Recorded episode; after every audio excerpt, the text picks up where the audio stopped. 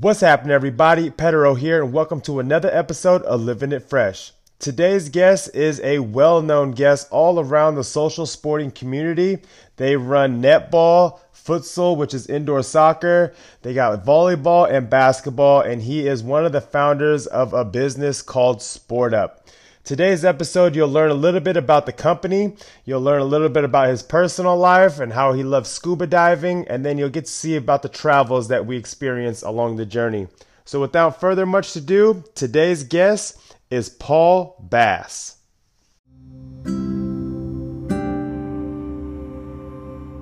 Thanks for doing this. That's all right. uh, for starters, like basically just give a brief introduction, you know, who you are, what you do, Okay, um, so my name's Paul. Um, I, I run a social sports club on the Sunshine Coast called Sport Up Sunshine Coast. Um, just here with Pedro to um, have a chat and um, yeah, see what's going to happen. So, pretty much with Sport Up, like who started that? Um, so my brother um, started Sport Up uh, about seven or maybe eight years ago now. Yeah. Um, he started out of Brisbane, um, and then he ran that for about three and a half years, and he kind of touched base with me a few times about the company and how it was running, and we sort of talked and, and worked, that out together. But I was living away in Far North Queensland at the time. Yeah. Um, and then when I moved back to the Sunshine Coast, um, we spoke about it, and he said, "Do you want to set up your own one?" And um, so then I started Sport Up Sunshine Coast, which is essentially the, the exact same business that they have in Brisbane, but yeah. it's com- also completely separate. Um, and yeah, it started about four, four and a half years ago. What what inspired him? I mean, you may not or not know this, no, but like, how did he even come up with this idea? Yeah, so um, he was he was traveling around Australia, and he uh, wanted to play soccer at a club just for fun. Yeah as he travelled around. So he was only in places for like two or three months at a time. Yeah. Um, and he found that everywhere he went, he had to sign up for six months or nine months to play soccer, and it was ultra competitive, eleven aside, outdoor. Couldn't find anything that really fitted that. Just kind of come and play yeah. as many games as you can and then leave sort of thing right um, so that's what how he started the business it was originally pay when you play so yeah. you, you know 10 people rock up you mix up the teams you play a game of basketball everyone leaves and that's how it was. And then it's gradually grown into the 12 week uh, season that we play now. And how difficult was it for him to start the whole process? Um, fairly difficult. Like, yeah, I figured so. Yeah, it's because it was. Uh, it wasn't like this is our business model. Let's go. Yeah. Um, it was okay. How are we going to do this? How does this work? How many people can we get in? Um, who's going to really benefit from this and yeah. who wants to pay that money to play. Right. Um, and what he found was that he would get plenty of people in to do the pay when you play, but they would not be as committed to come every week. So yeah. they're like, ah. Oh, I can't, I can't be bothered this week, or I'm too busy. They just don't show up because they hadn't paid for it already. Yeah. Um, so then, once they started doing the 12 week seasons, they found that everyone was a lot more committed. People had a lot more fun, and other teams really enjoyed playing against other teams that were committed. So yeah, that's when it really started to grow. Okay. Um, and yeah, that was probably a year and a half into when he first started. Oh wow! So it took a long time to get to that point where we, before we realized, okay, yeah, this is better. Did he ever, in that year and a half, did he ever come across that mind frame of like, I think this is a bust, or was it one of those things where you just kind of keep grinding? I think he always knew it was going to work Right. He just didn't know how to make it work. Do you know? Yeah. Like he was. He often would say, "I don't understand why people aren't coming. I, I don't know why I'm not. I don't can't believe I'm not super busy. Do you know? Right. Like, right. Because he knew people wanted to play sport for fun. Yeah. Um, but he didn't understand why people weren't knocking down the door to come and play, you know. So yeah. Um, and I think part of that was advertising, part of it was the structure of the business in the early stages and stuff. Yeah. Um, he just, to his credit, plugged through it and just and, kept going and going. And you know, wasn't making any money at that time, so it was like not struggling, but like he, not progressing. he, he wasn't making any money. Um, so yeah, it would have been really difficult for him in that in that early stages. And I remember him ringing me up and saying, "Can I borrow a thousand dollars to pay for this thing, and I'll pay you back as soon as I can?" Sort of thing happened a couple of times, and he always paid me back. And yeah, I was just happy to support him because he was doing something he wanted to do. And do you feel like him constantly? asking for money almost kind of got your attention to be like, I think this could be something big for you to join as well, or were you always in the midst of kind of interest? Um, I was I was always um, more in the background. Like I was working away, um, and I didn't have much to do with it. But I also had a job where I had money saved, and um, I kind of had that money sitting there. So if he needed to borrow money, he could. Yeah. Um, and then I knew that he would always pay it back eventually, so Mhm. it wasn't too much of an issue. You know, I was just helping Yeah. him out. Um, I it didn't really. I didn't really get involved in Sport Up fully until I really moved to the Sunshine Coast, and then I could see what it was and how he ran it and all that sort of stuff. Then I Right. could- then I was really interested in it. And Okay. Then, and then we got started from there. So- With the name Sport Up, did that was that like the original name, or was there a prior name and you guys evolved to Sport Up? Um, Sport Up was was a very early name that we used. Yeah. Um, prior to Sport Up, Sam had another um, company um, called Play Beautiful Football, which was more of a, like an academy for kids. Oh, so okay. it was like a school camps kind of thing where he would teach them how to play football. You know, in the beautiful style. Do you know, like it was social, fun, skillful. Yeah. that was the idea behind it. Like trying to remove the aggressiveness Yeah, from the like- game and really learn the game and have fun with it. Yeah, that's it. Like learn how to play properly well without having to foul or use strength or anything. Do you know like that's Yeah. that's what football is. That's that's the beautiful game. Yeah. Um, and he did that for for a number of years in the early days of Sport Up, and then gradually phased that out and moved into the adults and, Yeah. and Sport Up. So when Sport Ups originally started, was it solely around football? Um, yes, yeah. And it was just that one sport, right? Like when it first first started. Yeah, so yes, it, it, it was, yeah. So both my brother and I are, are from soccer backgrounds, like that's Yeah. what we love and have always played. So Yeah. that, that was how we started. Um, so for us on the Sunshine Coast, we started in 2018 with one private soccer team, like a group of friends that put their own team in Yeah. and three teams of individuals. So there was like seven players on each team. Um, no one knew each other, so there was like twenty-one random people, and then one team up. that knew. And then we just made four teams. Oh, okay. Started a league, Yeah. played for twelve weeks, and by the end of it, you know, you have four teams. So it was like we played everybody like four times. Yeah. Um, and everyone knew everyone, and it was fun. Everyone enjoyed it. They all came back the next season, and Yeah. then we added in another team and another team of individuals, and then eventually we had ten teams, and we were like, oh, okay. Yeah, We're going. We're But, going but we, places. we started with four, and, and it was very different back then. Like it was, um, it was fun, but also it was like really small. So like everyone knew everyone. So it was like really tame. You know? Yeah. Like it was like that was when it was. Um, I would say the most social because you played the same team every time over and Everyone over. knows the actual names and stuff yeah, like that. literally like their names, their pets, what they do. Yeah. like, everyone, you know, and, and that was awesome. And and to be honest, like I reckon fifty or sixty percent of those people that played that first season four years ago still play now, Oh yeah. and that's like four seasons a year for four years. So they played sixteen seasons with Sport and they're still going and they're still loving it, and that's really cool to see for me because it's it's literally changing people's lives. Like, Big time. get to meet new people and um, Yeah. yeah, a lot of people that I talk to are like, I didn't know anyone on the coast, and then I joined Sport Up, and now I've got like whole bunch of a friends. whole group of really good friends that I go and do loads of different things with. So Yeah. that's really cool to hear. Um, The the original people that started, you, I mean, you can obviously see their faces and their names, all that kind of stuff. How often, like let's say in a year span, maybe even a five year span, do you re like see them or talk to them or anything like that, or is it just one of those things that they're they're down on the coast, you're up in the coast, you guys don't really talk as much, or how does Um, that work with your OGs? Yeah, well, the original, those original four teams, I was saying like fifty percent of them are still playing now. So I see them every week because they're, they're Mm-hmm. Oh, still- they're up here now. They, oh yeah, and this is just on the Sunshine Coast. Gotcha, when gotcha. the Sunshine Coast started. Okay. Um, yeah, so so they're all still playing now, and, and the ones that aren't playing mostly is like, you know, they moved away two years later, or they got a job in Brisbane or whatever. So Yeah. I still see them around, and um, but yeah, they're just not actively. and then what was the next sport that got added on? Um, netball would have been the second sport. Okay. So yeah, we got. Um, and now I'm just talking for Sunshine Coast now because Yes. I don't know um, the specifics of Brisbane. uh, in the early days. So yeah, we added netball next, um, and netball kind of took off on the coast. There's a lot of a lot of uh, social netball on the coast. Yeah.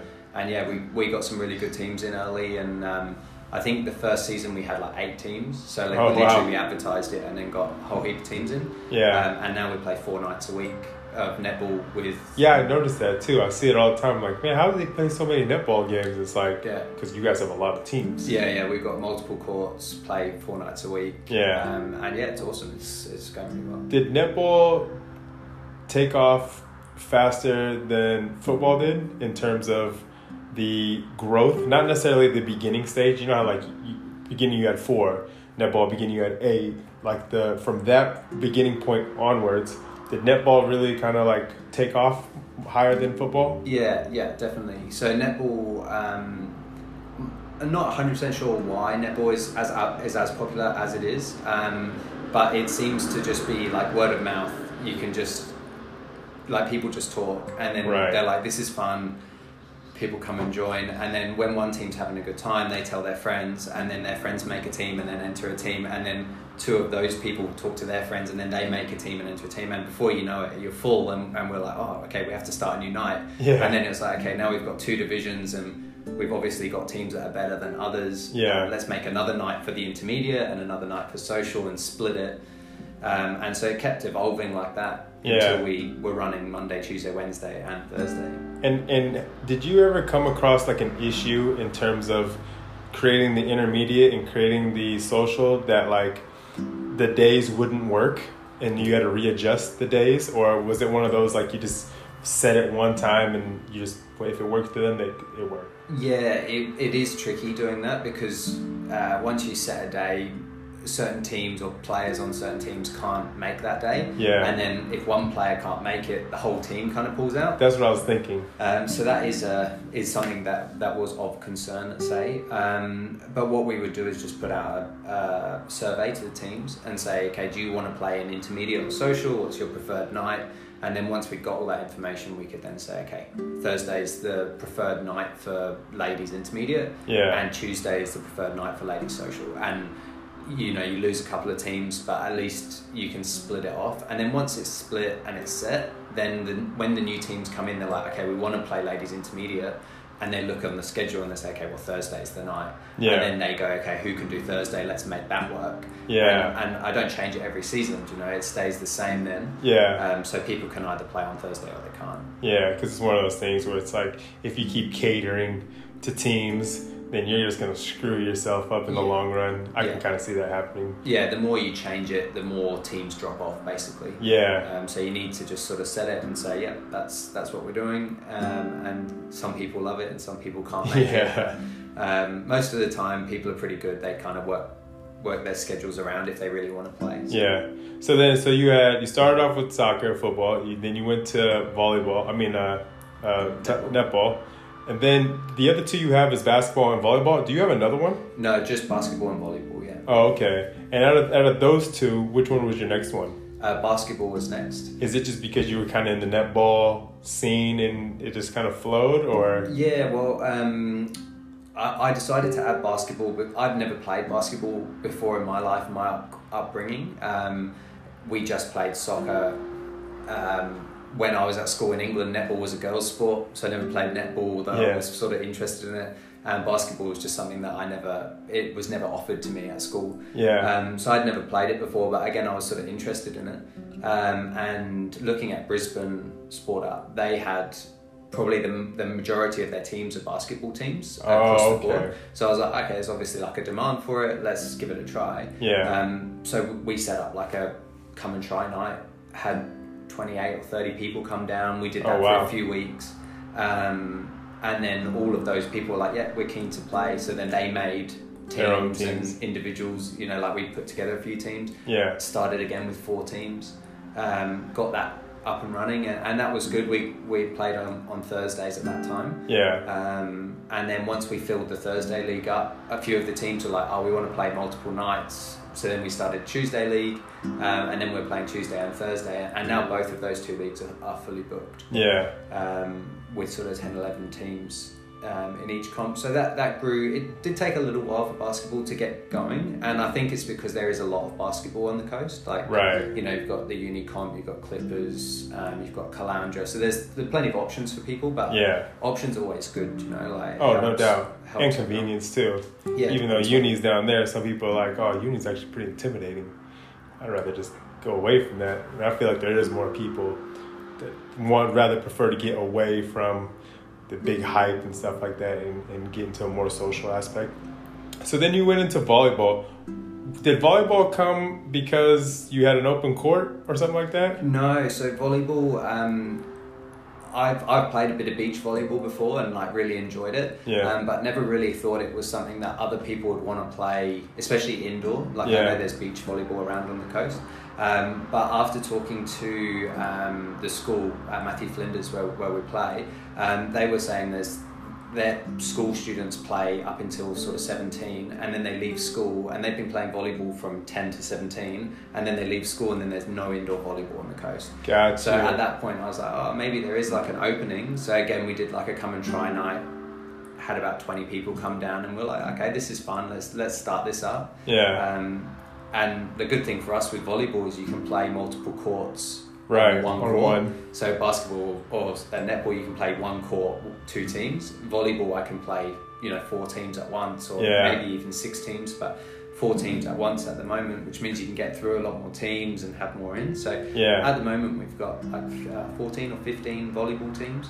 Oh, really? Um, yeah, so it's like awesome, and we still got space. You know, we finish at eight fifteen or eight thirty. Yeah, because I, I remember being on the basketball side and you guys are done. I'm like, oh, volleyball must not be popping. It must not be that good. And then 14 teams, like, whoa, where are the other 14? And then I'm yeah, doing the math in my head. I'm like, oh, yeah, well, four at a time.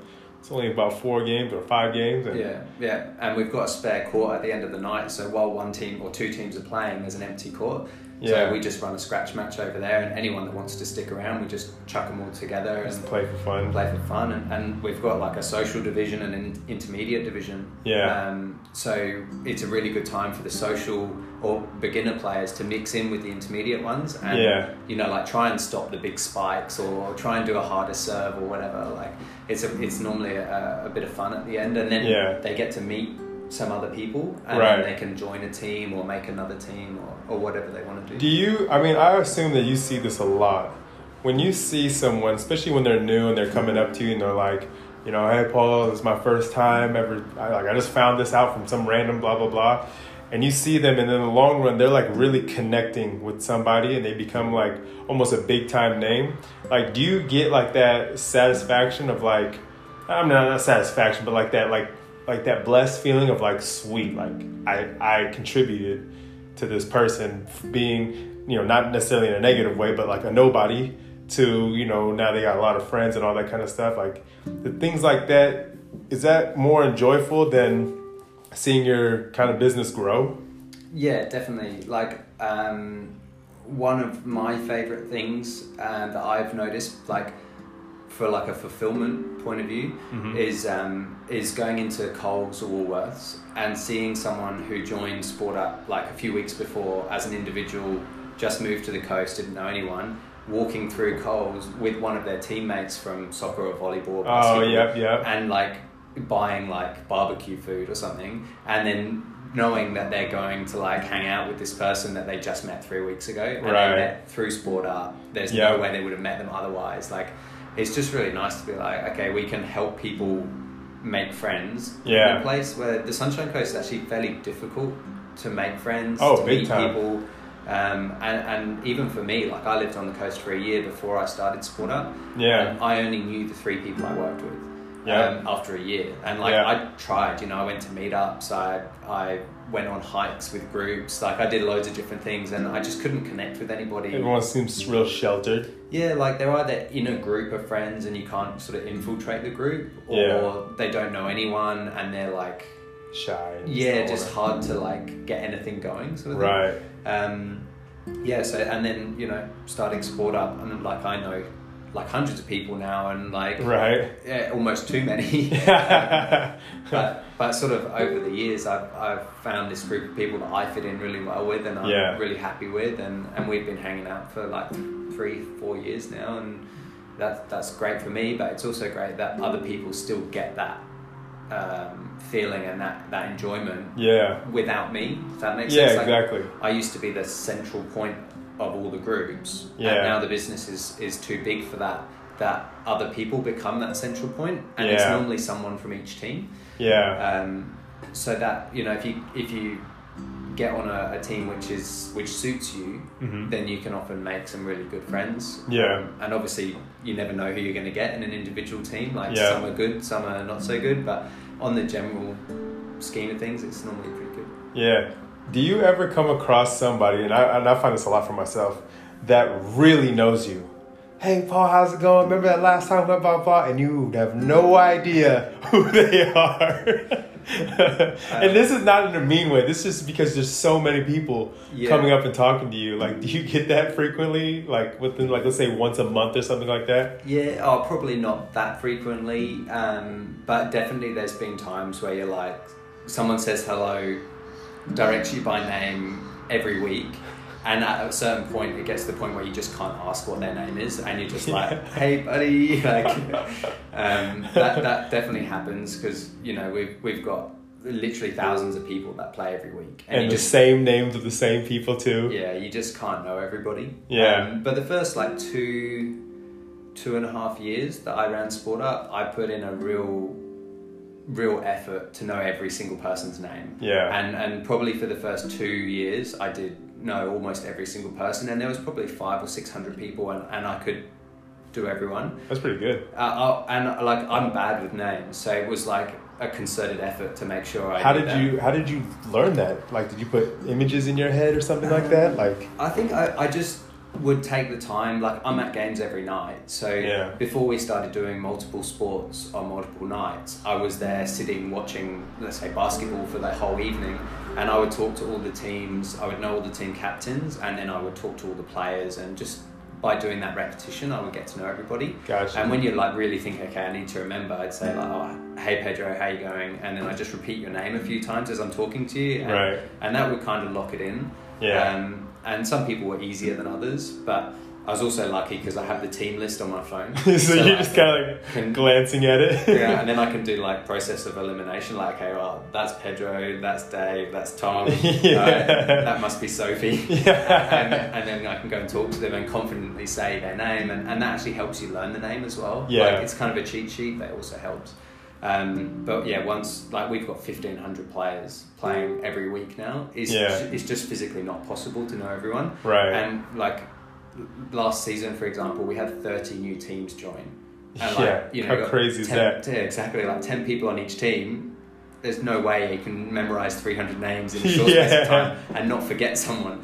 Um, and then when you get into a rhythm, one team leaves, a new one comes in, you're like, oh crap. yeah, and they like coincidentally have the same team name, and you're like, oh, that's so confusing. but um, but yeah, no, I, I still I still try to remember people's names, Mhm. um, and especially team captains, like because obviously I'm talking to them a lot more over email and phone calls and stuff. Yeah. So that certainly helps. Um, yeah. so when you first started, you weren't at Flinders, right?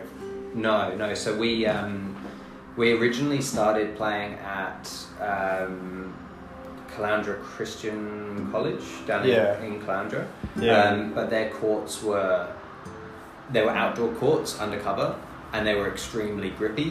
Um, and Ah. if you fell over, it was like grazed knees, like torn shirts. It, it was not ideal. So we only played there for one night, and then we were super lucky because just down the road at Pelican Waters, there was a brand new sports centre down there, or sports hall, just Yeah. one court. Um, and they'd literally just finished building it that week. And so I just randomly called them up, and they said, "Yeah, we've just finished building one. Come on down." Um, so we hired that for uh, probably about a year, about four seasons, Okay. um, and played. Uh, we started with soccer there, then netball, and then basketball. yeah. And then then we um, got a couple of nights at, at Matthew Flinders. Yeah. And Buderim's just such a better venue for the majority of people on the coast. Right. Um, so kind of more central. Yeah, like Pelican Waters is a long way south for the Sunshine Coast, so pretty much everyone is driving south to get there. There's no one driving north to get there. Yeah. Um, whereas Buderim's more or less in the middle. okay. Um, and so once we moved to Buderim and Matthew Flinders, we found that the, we were getting a lot more teams coming in. Everything started multiplying, and everyone was a lot happier. Do you know, like we had players driving down from Noosa to Pelican Waters Oh, to wow. play soccer. And So we're that like- little duration of like cutting, that's pretty much in, almost in half. yeah, like uh, an hour's drive to, to 25, 30 minutes. So it's, um, yeah, a fairly big difference for them. And it definitely helped them stay and keep playing because you just can't keep doing that commute Oh, big time. after you finish work and then come down. And sometimes even if you have like a late game that's like, you know, eight o'clock and then the game ends at nine and then you have to drive back up to Noosa and get there at ten and whatever it goes on beyond that math. Um, how did you guys come across Flinders? Um, I I literally called every single sports venue, school, outdoor venue on the coast for months until someone said, "Yeah, we could probably fit you in this night." Um, and then um, yeah, I got we got one night at Matthew Flinders. Um, and then we had a I had a really good relationship with the manager at that time. She's Mhm. since left, and another manager's come in. But um, she was like trying to help us out as much as possible because she Oh, liked nice. what we were doing. You know, like Yeah. we were doing community sport, and she was really for that. So she helped us with that. Um, and then as we grew, I would be like, oh, is there any chance of us getting another night? Um, any night of the week, and, and Flinders were fairly busy at that time. They booked out to other sports, other clubs. Mm-hmm. They had a night designated just for cleaning. Um, and just gradually over the time, as they got to know me in the club, they, they sort of gave us more and more nights. So Oh, that's good. and, and yeah, now we've got uh, four nights a week there, which is So great. you got what Monday to Thursday? Monday to Thursday.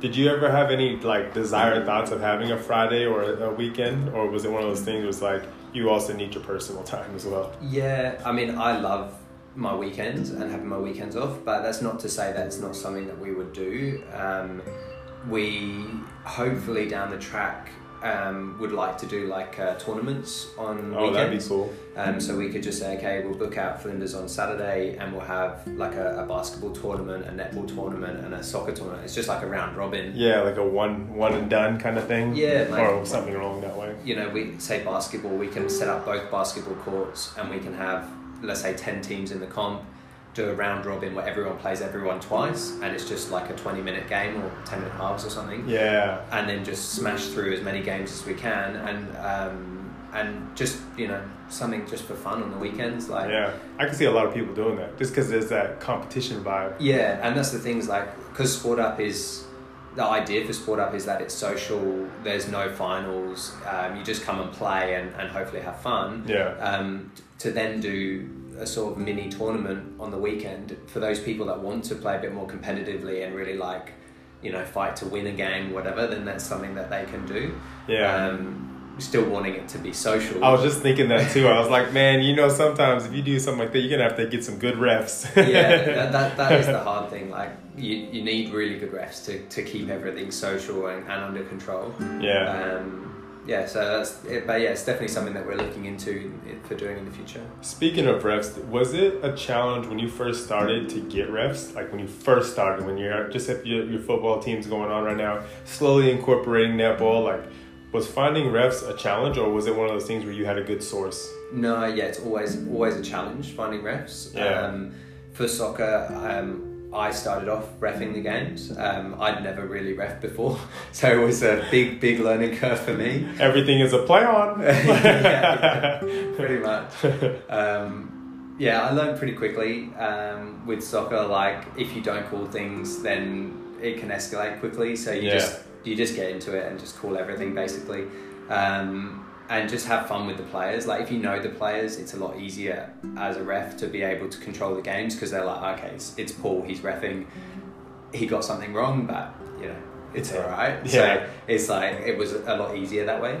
Um, but yeah, I've been really fortunate with refs. Um, we've had some really good refs over the years, and, Yeah. and people that really stick around and help us out, um, and also have a good time. do You know, like Yeah. it, it, it goes both ways in that refing is a hard job, and no one really wants to do it. Yeah. But those people that do do it, um, you know, have enjoyed doing it for the majority Right. um, of the times. When you were when you were refing, did you ever come across? I'm assuming you did, but did you ever come a game, across a game where it's pretty close, it's super competitive, and like you, let's say you miss a call, and like you really don't know that person very well to be like you know have that calm vibe, and they just like go off at you like you know come on Paul like call something or something along that line, and it almost changes the way you ref because now you're like oh god like I think I'm missing everything.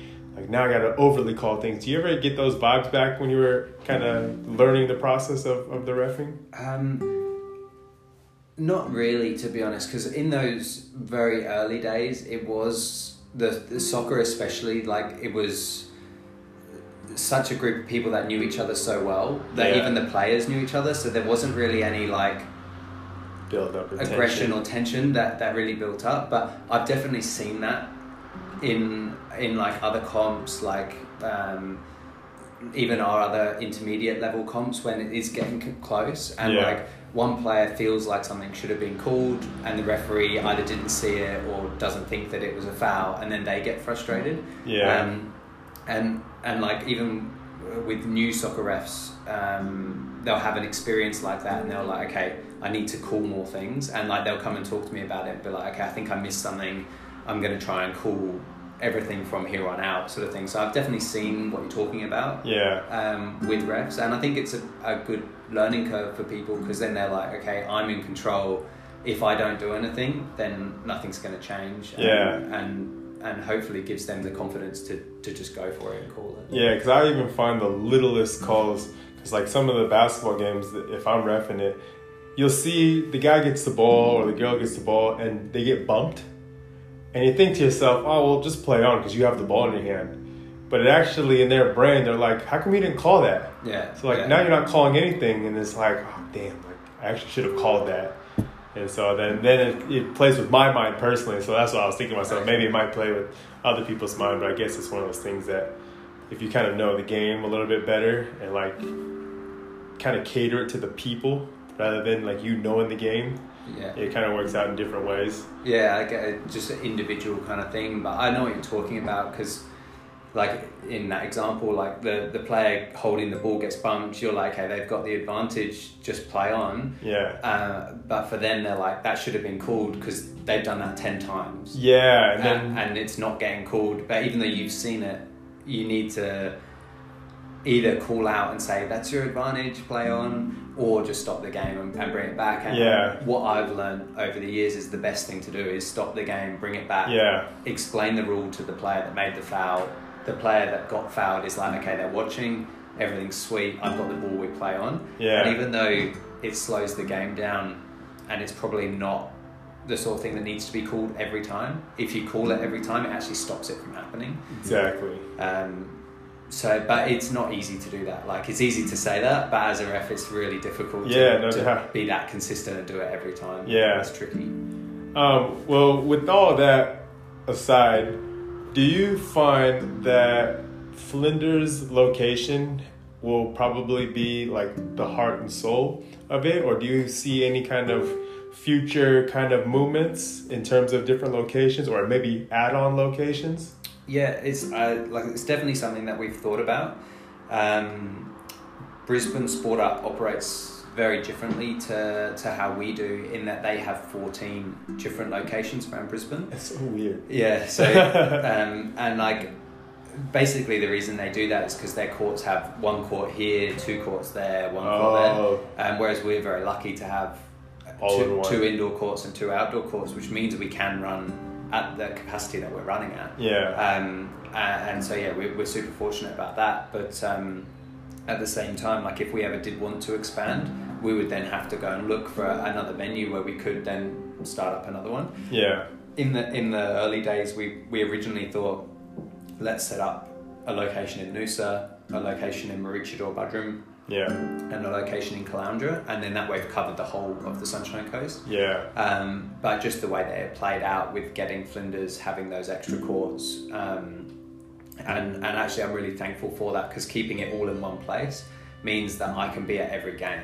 yeah. Rather than I can- like, I can- go. Yeah, exactly. I can walk to netball and then walk back to basketball and then walk to volleyball, and Yeah. like all in one location. Whereas if I had three courts, even if there was two courts each one, I can't be at Caloundra and then suddenly go to Noosa Yeah, to sort something out within a to the twenty team. minute range. yeah, and, and then I have to rely on like either a manager or another a referee to do prizes or photos or deal with issues. Like it makes it um, a bit more of a stretch. Yeah. Um, so keeping it at Flinders has, has made it a lot easier for me to run the company from Yeah. like a uh, administrative level, I suppose.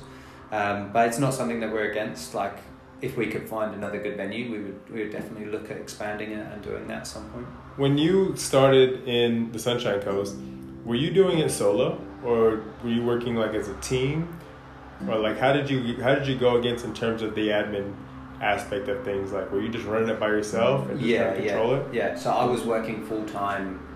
Um, I used to lay bamboo floating hardwood floors. Okay. Um, so I was doing that full time, five days a week, and then running Sport Up. And at that time, we only had Sport Up once a week, playing soccer at Pelican Waters. Yeah. Um, and then throughout that year, I can't remember how many teams we had at the end of that year, but we had soccer and netball, and I think basketball was just starting. And so I kind of phased out working full time, and I was really fortunate that I could go five days a week, then four, then three, Rather than then just two. five to zero. Yeah, and then eventually to zero, and, and my boss was great.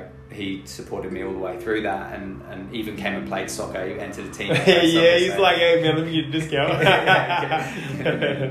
um, so yeah, that was really good, and, and that allowed me to, as Sport Up got busier, I could gradually cut down on that work, and yeah. I still work casually for them whenever they need me. Do you know, like Yeah. I can go and do things, and um, They probably always want a helping hand too. Yeah, that's It's not like a thing that it's like, oh, you know, we really don't need you today. It's just one of those things where like almost if you were like, you guys need a hand, like of course, come on down, we'll they'd find al- some. They'd almost always take you on, but yeah, um, yeah, no, they were great um, to allow me to do that, and, and now Sport Up's at a point where I can pretty much just do Sport Up full time, Yeah. um, and um, even like my partner Kara's working with us now. yeah. Um, and she's helping out with a lot of that background admin stuff, and, and that just gives me more time to look towards the future of Sport Up and what we're going to do, and be like, okay, I don't have to deal with all this basic admin stuff. I can push forwards and, and hopefully start these competitions or maybe some more social events or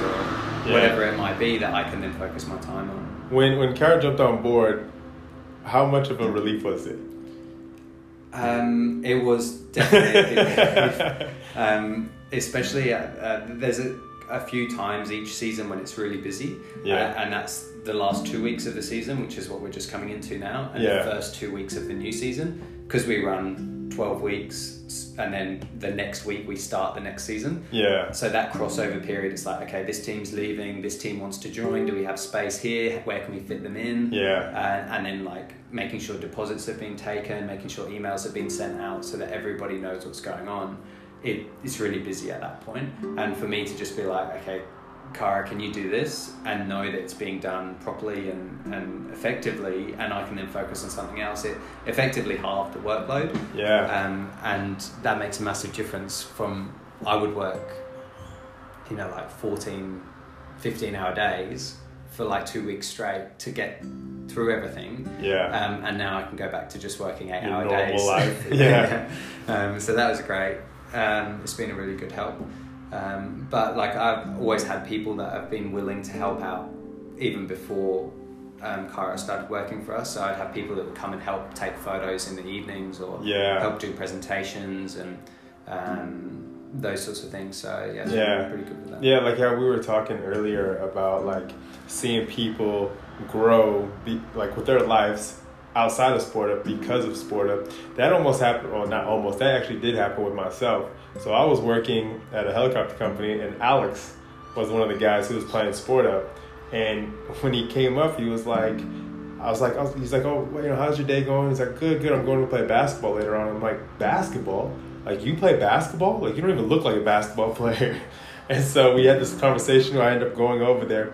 Anyways, fast forwarding it, the whole cycle through going to play through Sport Up, I actually end up getting the job coaching the girls basketball team at Matthew Flinders. Yeah. And then it just slowly escalated from one to another, and then uh, getting meeting uh, networking outsources to pretty much the position that I am right now. It was like you know backtracking, looking at, it, I was like, oh man, that actually all started through the the social aspect of Sport Up, not because you know you're good at this or you're good at that. It's like finding the right location where everyone is open. You know what I mean? And that's kind of like the beauty of that kind of league that you guys started creating. So it's like one of those things where it's like, no, it's it's a real thing. Like most people are like, you know, oh, Paul's just saying that because you know he has to say something like that. It's like, no, it's it's a real thing. Like people do expand outside of there because now they feel like they're with everyone else on their like, you know, you're not with a whole bunch of professionals. With a whole bunch of people. Yeah, yeah, and all those people work locally. The normal go to school shifts, locally, yeah. Like they've got families. They're all stressing. yeah, exactly. yeah, and yeah, definitely, and and you know, joining as an individual player onto a team, you know, there's ten. Say there's ten of you on the team. Mhm. None of you have met each other. None of you have played at sport up before. So you're Yeah. all coming in with such an open mind and so nervous Yeah. that like. You know, when I come out and say, "Hey guys, let's introduce everybody," everyone's like, "Oh, okay." Like everyone's on the same page as yeah, me. not. I'm not just the only one that's new. yeah, and then when I leave and sort of leave those players to it, they, they start talking and, and instantly like you can see like friendships happening almost straight away. Yeah, Um, and it's just because those people put themselves out there to, to do that, and Yeah. that's the same as everyone else. You know, like they're they're just trying to meet people, have fun, and play a sport they love. And Yeah. that's why it works. Yeah, and I think it's because that is that that bond of why you're there. You know I mean? You're there because you like football. You're there because you like netball or basketball or whatnot. And I think that's like the easiest transition. So, no, good job. no, it's good. I'm So- glad it's working. Yeah, exactly right. So breaking outside of sport up, you know, and whatnot, kind of going back to yourself. So you weren't born and raised in Australia, were you? I was born in Australia. Okay. Um, I was born in Brisbane, but I um, went. My mum's English, um, so we went back to England when I was little. Okay. Um, and I did all my schooling, all my uni in England. Yeah. And then, pretty much as soon as I was done with uni, I came straight back to Australia because I had an Australian passport. I could travel and work without any dramas. And my mum had lived here for 15 years, and she always was saying, it's beautiful. Like the beaches are amazing, um, the scuba diving's amazing, like the country's amazing. Yeah. Like just go and travel. So that's what I did. And, um, so that mean you have dual? yeah, I've got English and Australian. Oh, you gotta Yeah, love so, that. yeah, same love here. I got an American and and uh, Australian. Yeah, nice. Yeah. Yeah, so it's kind of like you commit a crime, you can just go back to England. I'm joking. they just sent me back. Yeah. Um, yeah, so um, I yeah definitely super lucky with that because like, I've got a lot of friends who spent a lot of money and a lot of time getting Australian citizenship. Right. And I just walked in, like, oh, here's my passport. Yeah. It's like, oh my god. Step like- aside, everybody. Citizen coming through. Yeah. So whereabouts in in uh, England were you at? Like in terms of like town wise and things like that. Um, so I, w- I was in a little tiny village outside of Brighton, Yeah. um, which is just south of London. So right down on the coast, on the south coast. Yeah. It's a beautiful area, you know, like it's um, it's all green farmland and Got you. um, very quiet. But Yeah. yeah, lovely. And I was just, I think by the time I finished my childhood and education, and everything, I was really ready to just go and explore the world. Like, Yeah. kind of set myself up through my childhood. Like I, I learned to scuba dive very early. Did that all the way through, and I knew from about the age of twelve that I wanted to be an underwater cameraman. That was that was the dream. That was what I wanted to do. Yeah. And so everything that I did from about age 10 to 20 was let's become an underwater cameraman for National Geographic. Oh, that, that was it. Um, and so that's what I worked towards. And then going to Australia, got the Great Barrier Reef, you've got these beautiful beaches, it's going to be good diving there. So Yeah. that's what I did. I came here and, Did you- started diving. Did you have to buy a certain camera for your, your underwater, or was it just something that, like, how, how does that work with, with underwater pho- photography? Yeah, so um, you, essentially you've got your camera or your video camera, and then you buy a housing that goes around it, and the Yeah. housing allows you to control the functions on the camera. Yeah. Um, it's it's like a whole another ball game doing underwater photography and video because it's so different to anything out of water. Um, mostly because all of your lights coming from directly above you, Right. Um, because like it's just pitch black below you, right? Like Right. there's no light coming from there, so you have to light everything yourself. You have to utilize the sun where you can, and um, it's um, it's not easy. Um, it's, it's definitely a tricky thing. When you when you did your photography, did you see something that scared you? Um, Or was everything kind of like, you know, oh, it's beautiful underwater, all that kind of stuff? You know, because the average person that sees, hears underwater, all they think about is, did you see a ginormous shark that was about to get ready to eat you? yeah, yeah. Um, I mean, I love the ocean, um, and like, I love all the animals in the ocean, and sharks being one of those. Like, yeah. I, I've had, I've been very fortunate in that I've been to South Africa, and I've, I've worked on the the boats, the cage boats, where they take people in the water in the cages to do Oh, the really? sharks. I, I worked with them for a while, and it just eliminates your fear. Do you know, Yeah. like they're not just out there to just eat you. Like they're there in their habitat, and like yes, they they would attack you, but that's because you're floating around in their habitat and you look like something they would eat, Yeah. and they're not like okay. There's a person. I'm just going to go and eat that whole person. They normally just bite you and then go, "Oh God, that was crunchy. You don't want to eat that." Yeah, this is And- disgusting. And, the problem is, people die because of the, The bite is so bad. But they're not actually just like, okay, chomp, chomp, chomp, eat the whole Yeah. thing. Um, but you know, like one of my, let's say, scariest moments where you, you, you fall back into that mindset of like sharks do attack people. Um, and there was a, a scalloped hammerhead um, that had swum over the reef, and they've got huge dorsal fin, like a massive dorsal fin. It was sticking right out of the water, and we saw it from the dive boat we were on, and we uh, motored across and dropped off in front of it, and we we're in this little tender going across the reef flats, and it's like maybe uh, half a meter to a meter deep. Um, and I had a, a stills digital camera and a video camera in each of my hands, all my dive gear on, and the skipper was shouting at us saying, "I can't go any further over the reef. You have to go in now." And I was so excited because there was a hammerhead coming that I was going to get footage of that I just dove in the water head first. And when I went in, I just hit both my hands on the coral and I just shredded my wrist, just pouring with blood Oh, no. Oh, no. and I, a camera in each hand, and I'm kicking, and the current is flying along, and the current's going towards the shark, who's swimming up current, and I'm swimming like away from the shark, pouring with blood, like, and you have that like mental thing, like I'm bleeding. Is that gonna like make? And then and I'm like telling myself like that's not how it works. It's not just gonna come after you because of that. And then um, kind of settled myself. But at that point, I was probably the most scared I've been in the water. Um, and then yeah, the shark came past, cruised so past. they actually don't. Oh, it was it, probably the most majestic thing I've ever seen. Is it's like a four and a half meter shark. It's massive, and it's cruising along, and its tail's just flicking from side to side, but in slow motion. Like Yeah. from each, it took like three seconds to do each push of its tail. Yeah. Um, and I'm like kicking my fins as hard as I can, going as fast as I can. And and this shark is just overtaking me like so fast, like going just cruising past. And I'm like videoing and then taking photos and then videoing. And um, Did you get any good ones? yeah, I mean, I got heaps of photos of it, and I, I got a video of it uh, cruising away. Did you get any blood photos? and I'm sure there's some, some red across the yeah.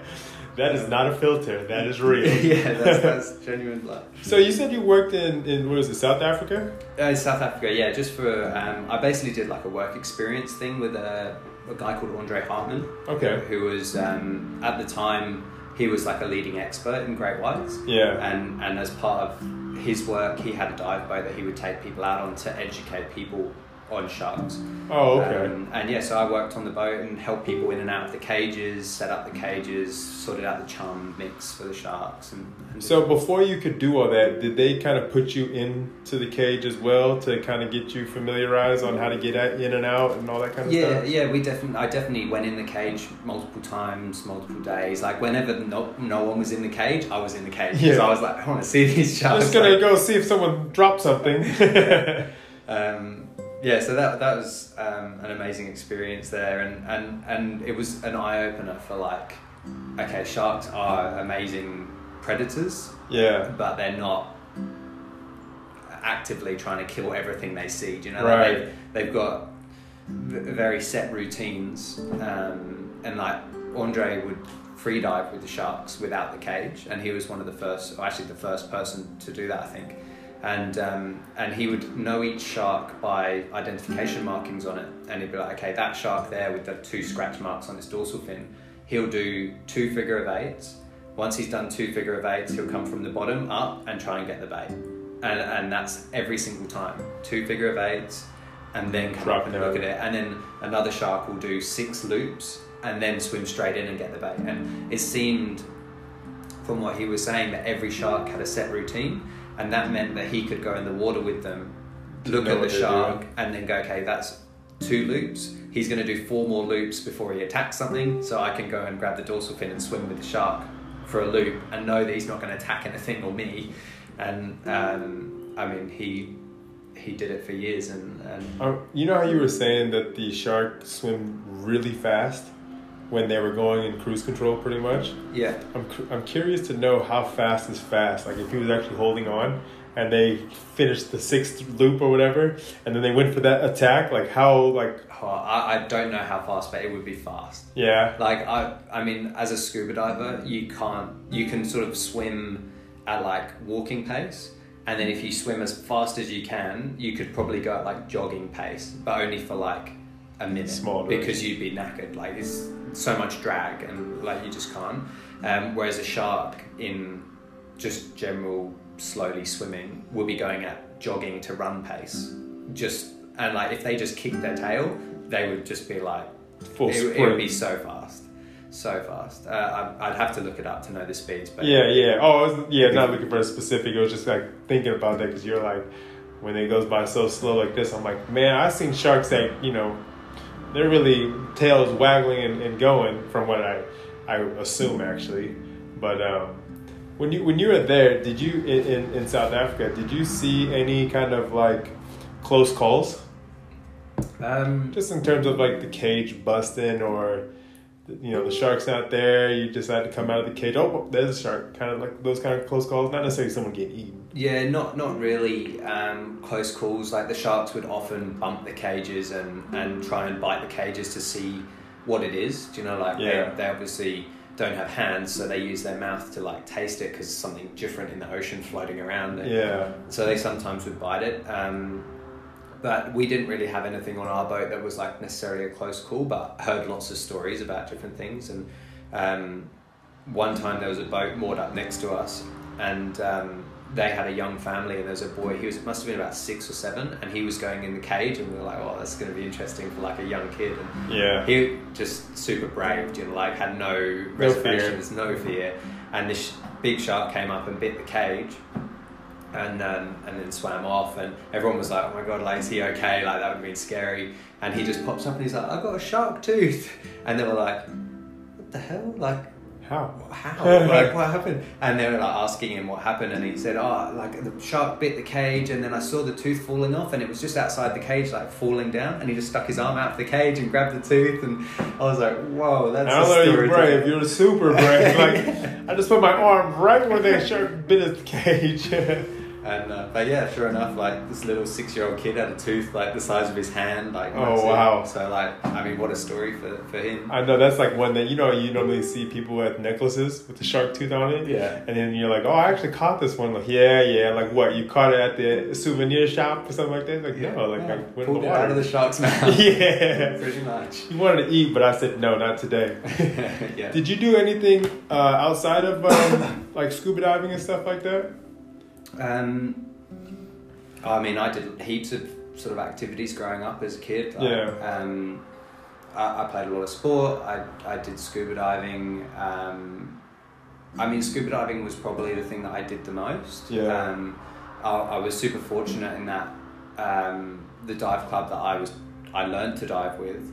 Um, like we didn't have much money growing up, and mum paid for my first course, like the ultra beginner junior one. Yeah. Um, and then from that, I started working for the dive club, and so I'd work for them every Wednesday evening and Saturday all day. Yeah. Um, and in exchange for that, they would pay for my courses. oh, So okay. then, and I could do my open water, then my advanced, and then my rescue, and then dive master, and then eventually instructor. How long did it take you to get to instructor? Um, I did from um, well, tw- 11, 12, I started my junior. Yeah. And then by the time I was 16, I was dive control specialist, which is one after one before instructor. Yeah. Um, and then I did all my instructor training. I never actually took the course for instructor because once you take your instructor course uh, and you qualify, then you have to pay registration every year. Ah. And because I didn't need it, because I wasn't planning on teaching anybody, I never actually completed it. So I just did my dive control specialist Oh, okay. which basically means you can dive solo with a camera. You don't have to have a buddy. Um, whereas most scuba diving, you have to have a buddy. To Yeah. Um, so yeah, so I did all that, and so I was done with that by the time I was sort of 16, 17. Yeah. And then I came to Australia, and I had to redo a lot of them because the Australian They don't mix. they don't recognise I was SSI, which is Scuba Schools International, and Australia's PADI, so they don't recognise the difference. So I had to do my dive masters, which is the PADI equivalent. Did you when you did the PADI? Did you was there any compare and contrast? I mean, obviously there's a bunch of compare, but was there any like contrast? Like you know, make sure you go left, and then you're like, wait a minute, I know you got to go right. You Yeah. know, like, is there anything like that, or was it pretty the same? Um, I mean, on the whole, it's the same. I think the biggest difference for me was the club that I dove with in England was extremely safety conscious and did everything properly. And the PADI course I did in Australia was like, let's just get everybody through it, take their money, and give them a card. Right. Um, and I know that SSI is um, not necessarily always super um, well done, like my club Kind of was. like cutting corners and things like that. Yeah, but like I mean, PADI's renowned for just getting people through and, and making money and giving them Gotcha. certificates. Whereas SSI is a bit more on the safety side of it. Like let's teach people properly. Yeah. But it really depends what club you get. So you could get one SSI club who do it really well and one that just pump people through. And you could get one Paddy club that pump people through and one that do it really well. So So, it really all depends. it depends where you go and, and who you get. yeah. Um, but yeah, my, my club in England, it was, you know, you would do six months training in a swimming pool Yeah. and then you would go and complete your course in open water. And in Australia and PADI, it was like first day, let's go down the beach, get in the water, go diving. You're just like, whoa, already? yeah, and like, I, and like I've done a lot of diving, so I was fairly comfortable. But a lot of the people I was diving with, like, couldn't clear their masks, like, didn't know how to set their gear up. I was like, okay, you know, this is how you set your gear up. Like, do you understand that? And, and Yeah. like, oh. I'm like, you're a dive master. those those diving masks, those are kind of like I mean I don't know if you've ever had a firefighter gear on, so you have to break it. Is that kind of the same thing where like you put it on and you literally can't breathe until you really take a big like inhale, so you like it, it breaks the seal. Yeah, is that kind of the same or is it different? Um, it, it, it's similar. It's a demand valve, so it only lets air out when you breathe in. Yeah. But it's not as extreme as that. Like if I just breathe normally, it'll it will just go. Just normal. Yeah. So it, it'll just click on as soon as um, as soon as you breathe. Yeah, because I remember doing, I did a maritime course to work on boats, and then we had to do this firefighter course. And, you know, I set it all up and I breathed in, and I did kind of what you just said to do then for just normal breathing, and it wouldn't break the seal. You have to really be like, and I was like, and I thought I was to suffocate, so I took the mask off, and I'm like, what is going on here? So then they're like, break it. So I was, right. I was thinking, I was like, man, I wonder if it's the same. Is that every breath you have to do that, or? Just the first one. Ah, You have to break that seal. Like it's really tight. Alright. But once you really, because like if you're really fighting for air, like if you're really fighting, you'll take that extreme inhale, and then that's what breaks that seal. Okay. Uh, that I think. You Yeah. know what I mean? Yeah, yeah. But uh, but yeah, so that that was kind of one of those things where though, I can see how people would be nervous on day one going to the beach, trying to get all their gear together and just shaking at the hands and things like that.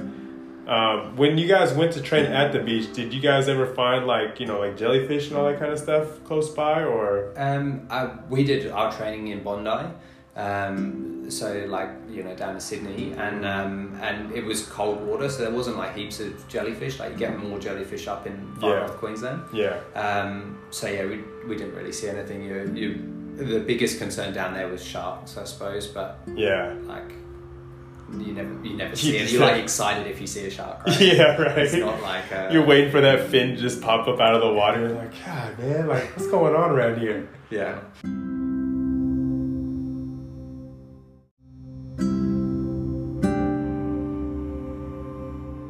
Did you stop diving as much once you got all your certificates in Australia? Um, no, so I like from age twelve to to seventeen in England, I dove twice a week in the pool, training, teaching people, learning, and then going to open water and doing that. And then when I came to Australia, got my certificates in Sydney, and then once I'd done that, I pretty much drove straight north and kept going all the way to Port Douglas.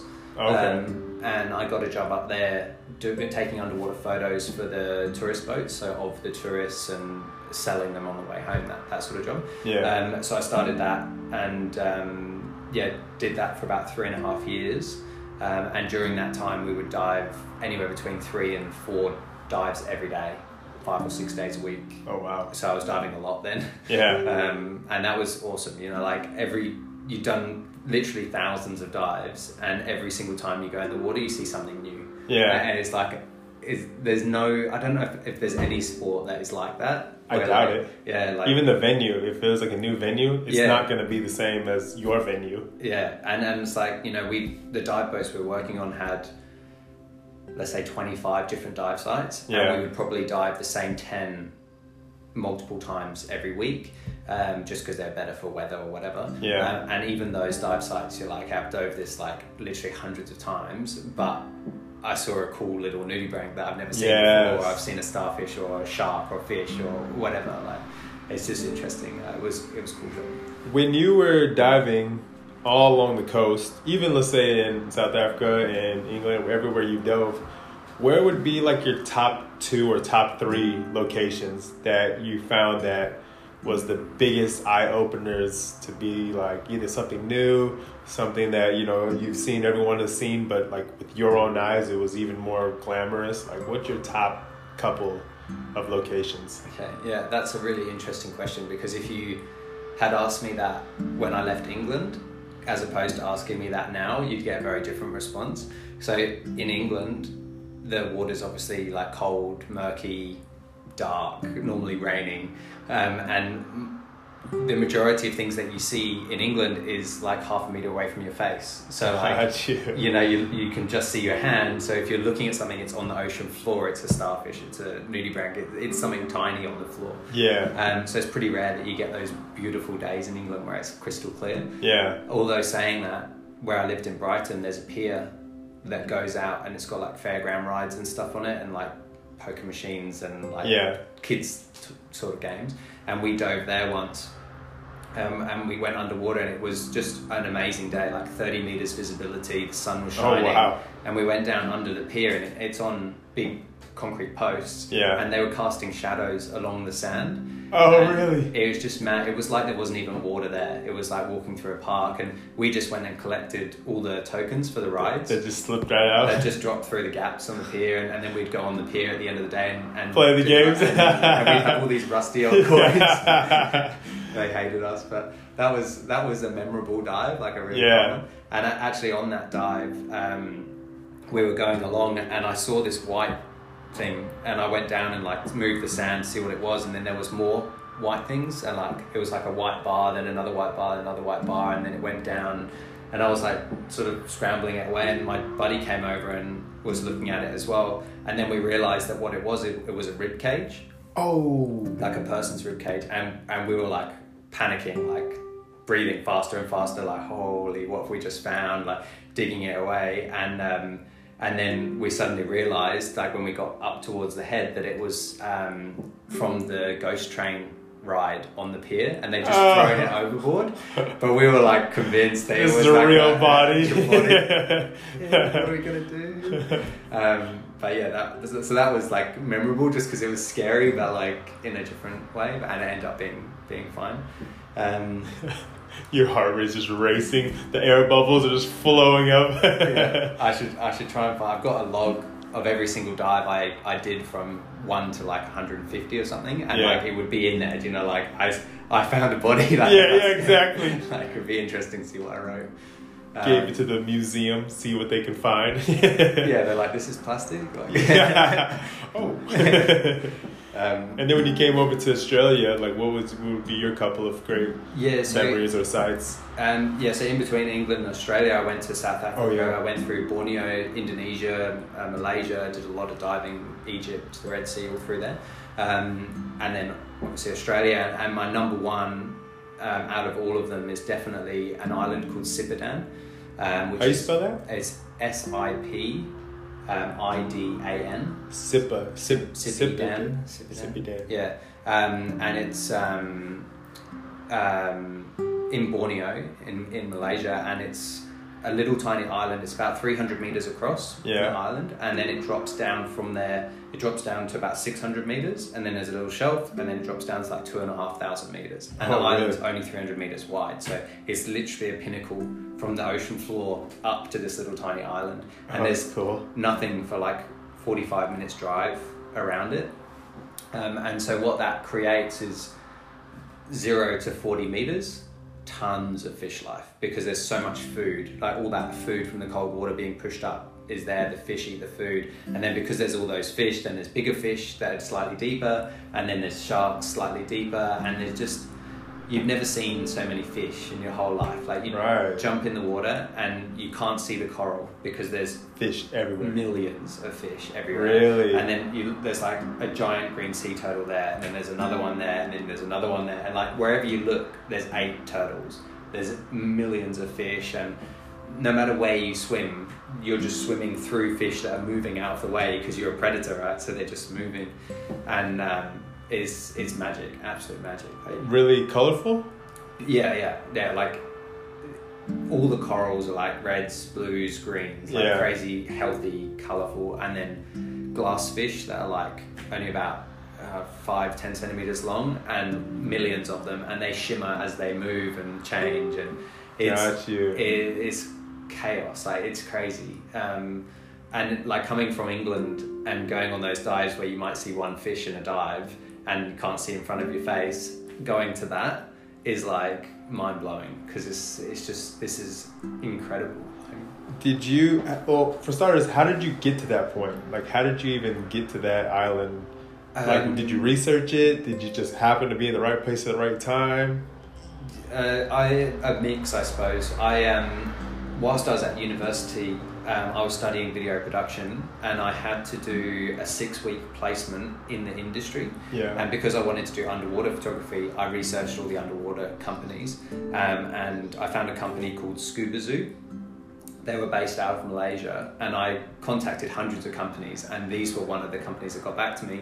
And I said, I need to do a six week placement. Can you take me on for six weeks? Is there anything I can do? And they said, Yeah, you, if you fly to Malaysia, we'll put you up in one of our houses, like you can live with us Yeah. um, and you can basically just sit in the office and um, pour cups of tea, see how we edit the footage, um, look at the cameras, do whatever you want to do.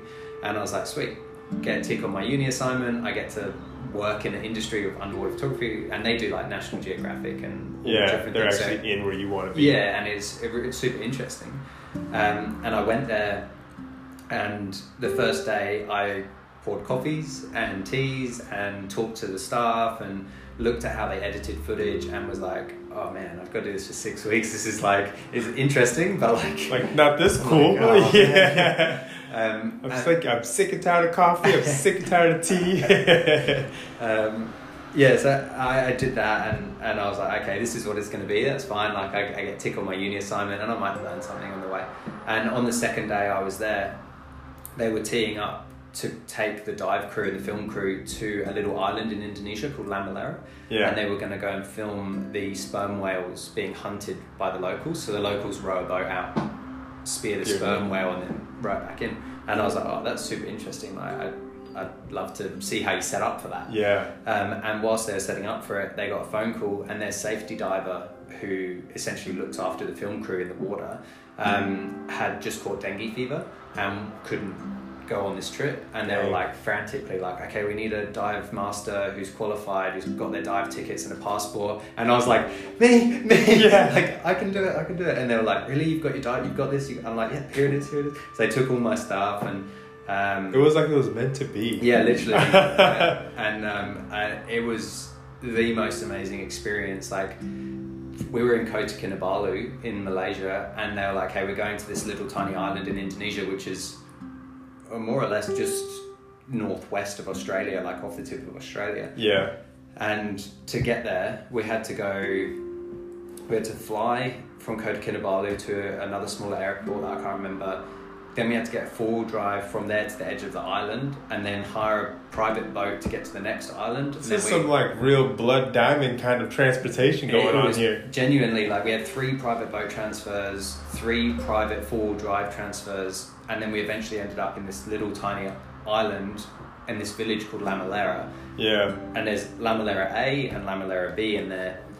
Two villages. One of them catches fish, one of them grows vegetables, and they trade, and that's their entire existence. And like, the kids there had never seen white people before, and like I was taking photos of them, showing them pictures, and the kids were like, "Oh my god, like that's, That's me!" me. Like, Yeah. it was so cool for them, and and I could, you know, I took a soccer ball and played soccer with them, and like, Yeah. it was it was an amazing um, time being there. Um, and yeah, we spent uh, we ended up spending seven weeks pretty much living on the beach, um, like black volcanic sand beach. How was that? Um, eh, eh, very interesting. Like Does it feel like kind of weird because you used to like you know brown sand and kind of stuff like that, or is it just kind of normal? yeah, you get used to it pretty quickly because it's just it's just sand, but it's black, but it looks really cool. Yeah. Um, yeah, and and we lived with uh, a local family. Like we kind of had a homestay where they looked after us and cooked for us and stuff while we're there. And, and I don't know what the arrangement was, but I'm assuming we paid them some amount of money to, to do that. Yeah. Um, and then we paid one of the boats.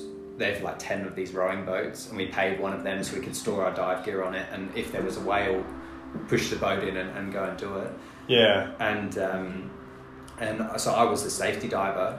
Um, so we would go out and we would film, like let's say stock footage. So they wanted to get a shot of the guy diving off the boat with the spear. So he would be in the water filming, and the guy would be jumping in. And my job was to look after the cameraman. So I would basically go back to back with the cameraman and Make sure essentially behind them or something like that. Is that what the purpose is? just make sure there's no um, so sharks there's um, he's not sinking down in the water at a, a too fast a rate or going up too fast all those sorts of like safety things that he can't really focus on as a cameraman. Yeah. Um, He's trying to get the best shot, not focus on his life. yeah pretty much. So you're kind of there just just in case. Make sure he's not getting run over by boats. Make sure that there are no sharks coming. And, and i kind of laughed when they said about sharks and they were like no no seriously like if, if they catch a whale they're going to spear it. They it's a bit grim but they slit its throat. It bleeds out and a whale's big right? It's got a lot of blood in it. Um, when that happens the sharks come and at that point the water's all going to be red. Divers are going to be in the water. You need to be on the lookout for sharks. And i'm like okay like cool. What do you want me to do if a shark comes? Like Redirect it. Yeah. Point your hand one way and say, go right. and um, yeah so I, I was like i don't know you know like i can't control a shark like what do you want me to do and without hesitating without laughing without blinking he picked up a stick off the ground and gave it to me like a meter long stick it's like just use that and i was like okay I, i'm the rookie right are you just taking the mickey right now or is this for real Yeah. he's like no no it's for real chuck it in your dive bag Um, yeah. Give him a couple taps on the head, like, didn't I? Didn't I say redirect? Is that really what what you do? Just kind of give them a whack? I, uh, I to this day I don't know if they were taking never the had Mickey. It- I never had to use it, but I was in the water, I had my stick, I was there. Um, There's like another film that's filming you, like, look at this idiot. it's probably true. Um, but yeah, that that was um, that was that trip, and um, when they got it, when they when when they got the shot and they slit the throat of the whale, was it really as they said it was gonna be? Like blood was just everywhere in the water, or did it not really occur that as extreme as? yeah. So we were unlucky. Or lucky, depending on which way you look at it, that we never actually got that footage. Like we never Gotcha. caught the whale. So the locals um, only hunt the whales during daylight hours, and they literally have to. They have a lookout on the hill, and they signal to say there's a whale. Then they row the boats out, try and catch the whale or spear it, and that's obviously relatively difficult to do. So they probably only catch like one to ten whales a year, and we were only there for seven weeks. So it was like if it happens, it happens Yeah. and um, there was a couple of alarms that went off where the whale was there, but it was like 4:30 p.m. and they were like, We're not trying. "We're not going," because what happens is they catch the whale, they kill it, and then they've got to row back to shore and they can't see anything, and it's just too dangerous. Yeah. Um, so yeah, it, it just never happened. Um, but we got heaps of stock footage of the guys jumping in and um, and the boats rowing and all that stuff. And, and I think they did go back another time and got the footage another time. Yeah. And um, if you if you wanted to, you could look at BBC Human Planet series. BBC. Yeah, so it's the like the British. I don't know what it stands for, but the BBC Human Planet. It's like National Geographic Human Planet stuff. Okay. Um, and all the footage is on there. Yeah. So like some of the shots that are filmed, I'm like on the back of the cameraman with my stick, and the guy's diving in the water. Do you have any any like uh, photos or anything like that with your stick? Like you just like mucking around and like have your stick like you know how people like have like you know like gangsters have a gun and they're posing like you got your stick. Yeah. I, d- I don't think I've got any photos of me with the stick. I've definitely got photos of me in the water with the cameraman and, and stuff like that. yeah. Um, but yeah, I don't, I don't have a photo of my stick. I should have got one. Do you do you see like when you go to the to the water? Do you when you come across a stick? Do you kind of like reminisce sometimes? Like, oh faithful, there you are again. Yeah, that's right. Yeah, I take it out surfing with me just in case. yeah, like uh, like Wilson in, in uh, Castaway with the volleyball. Yeah. it's like I don't know whatever you call the stick. Um, so after you've done that, what made you? Hold on, for starters, do you still do you still dive and stuff Um, like that? I, I don't dive as much as I did. Um, when did that? When did that kind of start hitting in a decline? Um, when I was living in Port Douglas and, and working as an underwater cameraman, I did three and a half years of that and, and dove four or five times a day for three and a half years, and I was kind of over diving at that point. you. So I transferred to the lifeguard department. Um, so still working on the same boats, but just sitting on the roof, making sure the snorkelers are okay, all the divers are okay. Yeah. Um, and I did that for three and a half years and just dove for fun whenever I sort of wanted to.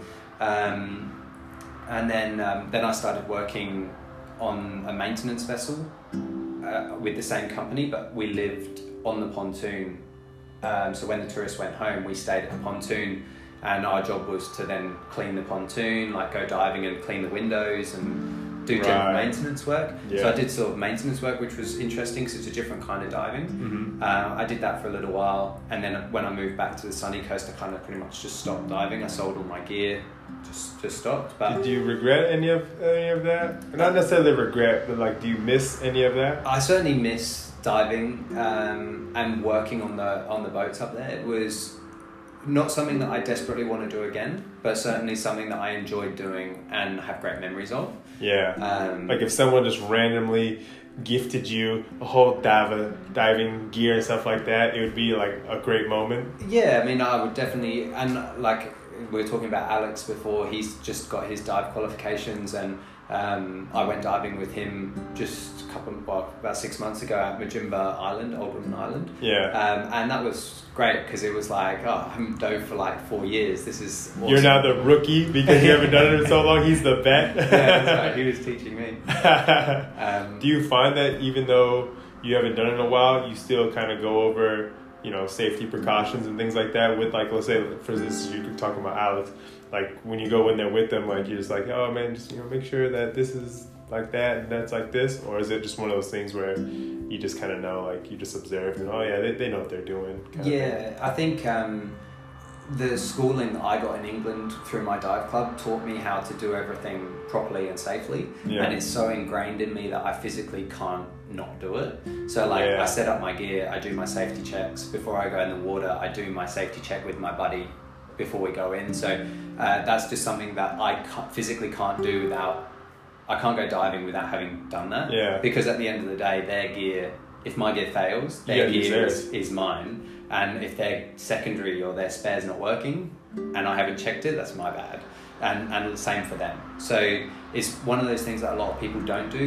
Um, Yeah. And it's, it's those times that you could get into trouble. So um, you It makes sense. yeah, and, and and to be fair, like like when Alex went out, he was wanting to do that as well. Like he'd been taught to do that, um, and it was like trying to remember. Like there's so many acronyms and stuff that you can use to remember the safety checks and stuff. And um, it's interesting, someone who's you know at that level of qualification, like a beginner diver but advanced, um, and then them trying to be like, okay, what are the what's the words and not missing things or getting them wrong and you're like oh it's not quite that it's this one and Yeah. um, uh, yeah, I've had a few times where someone's like, "Yeah, I can dive," and like, "Okay, let's go diving," and we go out, and then then be like, "Okay, let's go," and I'm like, "Well, we haven't done a buddy check," and they're like, "What's a buddy check?" And I'm like, like, oh no. God.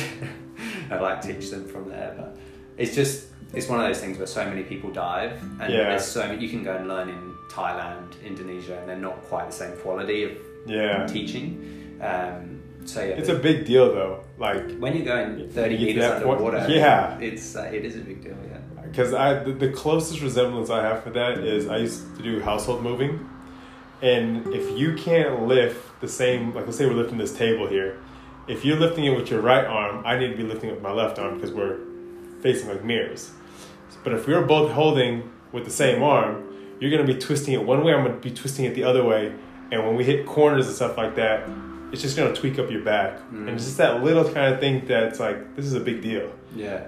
now you include 30 meters underwater or whatever 30 feet underwater it's like this is a really big deal because if we tweak our back quote unquote underwater there's no coming back up. Yeah, yeah, oh yeah, and and you can't you can't just swim to the surface like fast because it's it's dangerous, right? You can you can have get the bends, you can get all sorts of different things. So you have to go slowly, but if you've got no air and no buddy or your buddy's gear's not working, like you're in in some serious trouble.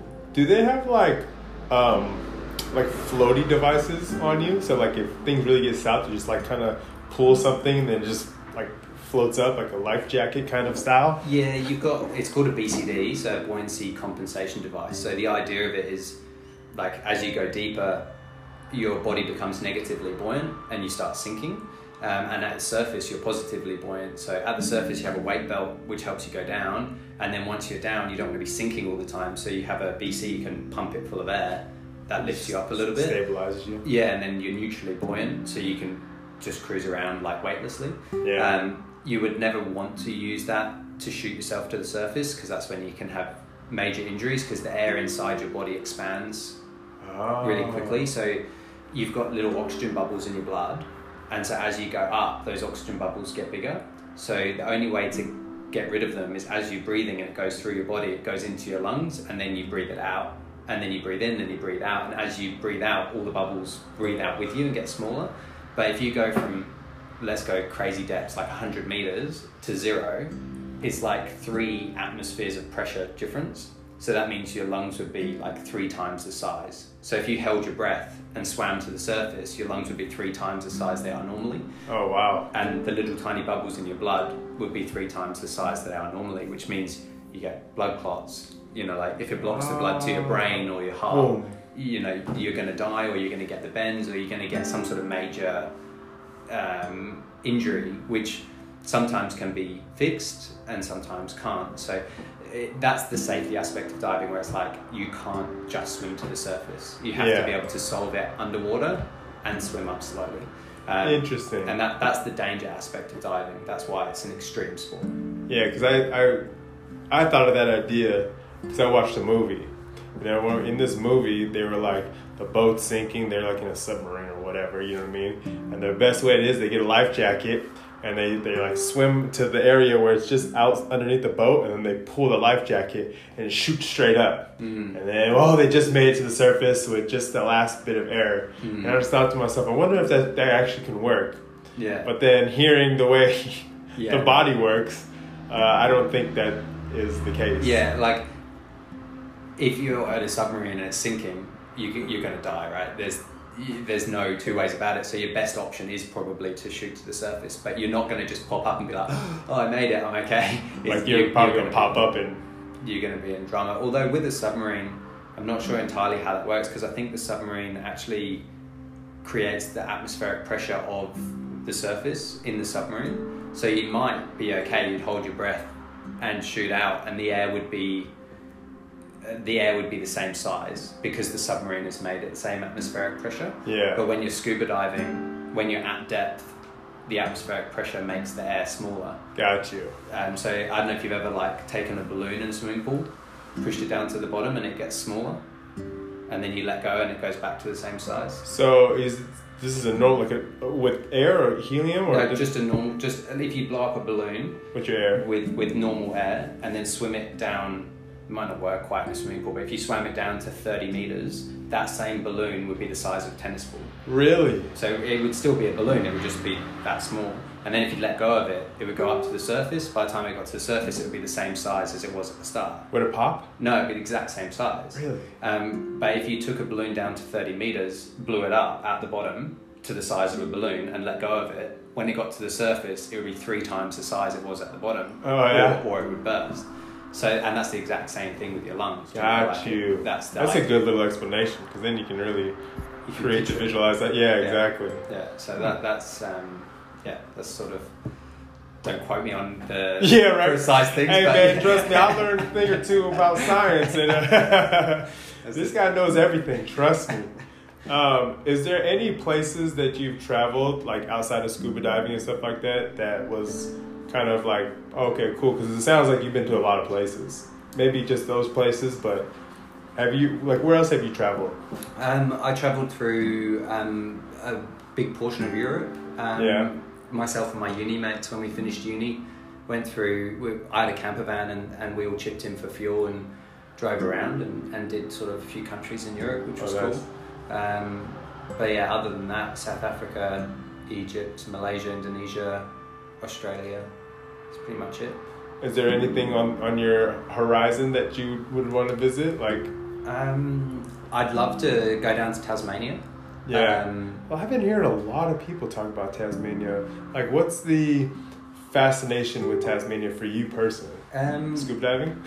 No, not so much diving down there. It's pretty cold. Yeah. Um, I think um, like I, I ride my motorbike. Like I've got the, the BMW GS. yeah. Um, and um, Tasmania is one of those places where like it's beautiful scenery, beautiful roads, twisty, tight turning roads, with loads of cool things to go and see. Like you've got, you know, really nice little Airbnbs that you can stay at all over the place. You've got Yeah. wineries, you've got um, really nice beaches. There's heaps of stuff to do, and then there's like nice mountains to climb. And then you've got the temperature difference where it's it's actually cold. You know, like it can be snowing.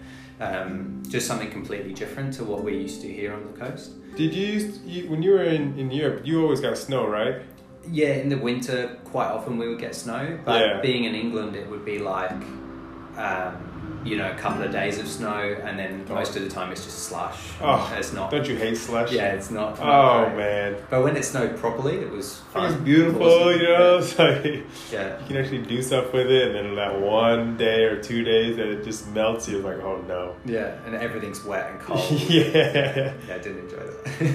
Um, out of all the places you have traveled outside of you know your activity and stuff like that, for you personally, like what was your top place to visit when you were visiting? It could be Um, here. Probably Croatia um, was my favourite um, place because I was really surprised by the people that were there.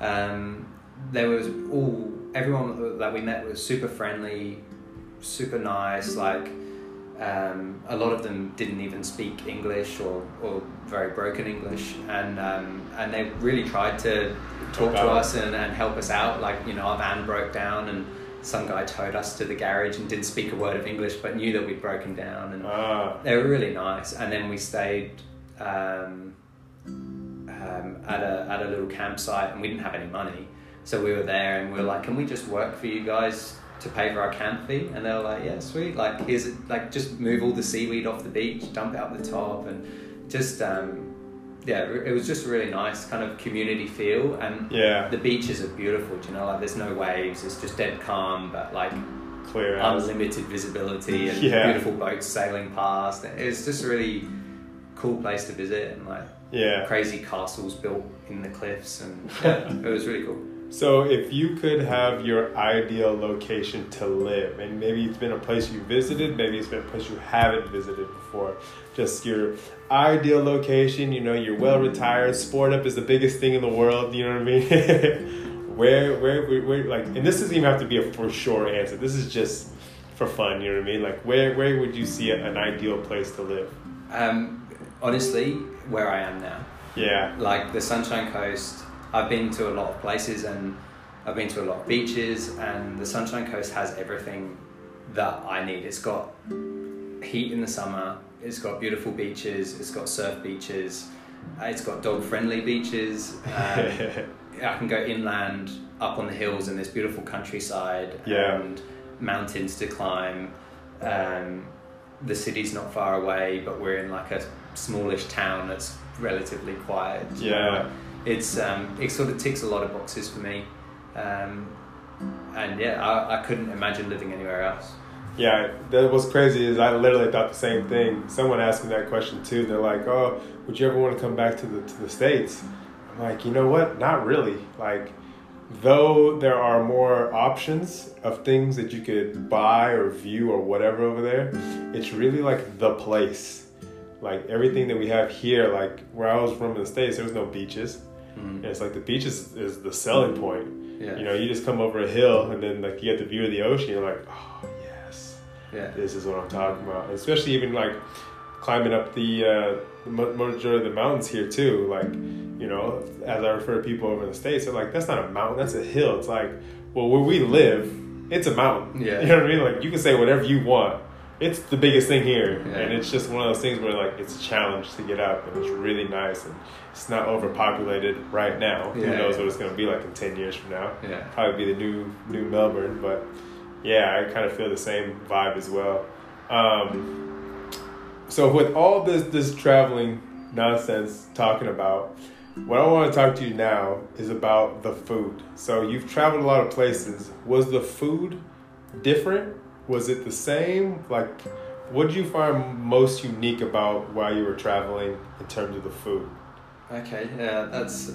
I, I can't talk much about Europe because we're on a super super budget, so we pretty much just ate pasta and food that we made in the back of the van. So Yeah, that, yeah. that, that's kind of out. Although there was one place in um, I think it was Slovenia or Slovakia, Yeah. and they had this cake, and you could buy it anywhere. Like it was like their local thing, and it and it, the closest thing I've ever found is like a vanilla slice, where it's like pastry, custardy stuff, and then pastry on top, and like icing on top. Yeah. But it was like this specific way that they made it, and you could buy it at the petrol station, you could buy it at the cafe, you could buy it at the bakery. It was everywhere. everywhere, and it was the nicest thing I've ever.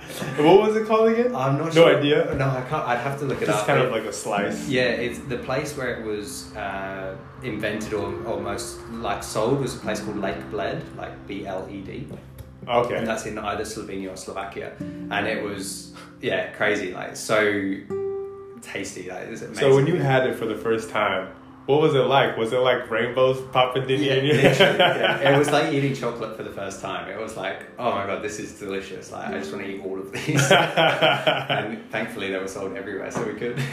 and then when you went to when you went to South Africa, how was it? How was the food kind of there? Like, was it just kind of the same? Um, I think the South African food was fairly similar to like English food, although um, the standout thing in South Africa is the biltong, which is like beef jerky. Um, Okay. But it's a, w- a way that they dry it, season it, which makes it biltong. And um, Built on like B U I L D. B I L L and then T Oh. O N G. Oh, okay. Um, and yeah, basically it's just a, a beef jerky, like a dried meat. Yeah. And um, and yeah, that was something that everybody had. It was you know always in their bag, always on the boats, always in the shops, and it was really like really tasty. Yeah. And um, I've, I've looked for it around on the coast for a while to find some because like beef jerky's like quite soft and like almost like moisture filled, whereas Yeah. biltong's really dry. Dry. Um, and there's actually a place in um, Bokarina. There's like a little tiny corner store, and they have a sign saying we sell biltong. And, Oh, it's, and really? it's proper South African style biltong, so that's really cool. So when you say it's dry, it's not dry like crispy, right? It's like dry like thick, yeah, kind of dry. It's pretty thin, like it's like a slice of bacon sort of thickness or a bit thicker, and it's like long, long, and you'd like you bite on it and you'd have to like Really really, rough. rip it off, uh, and then you could chew it for like five minutes before it would actually before you'd actually Just swallow softens, it. yeah.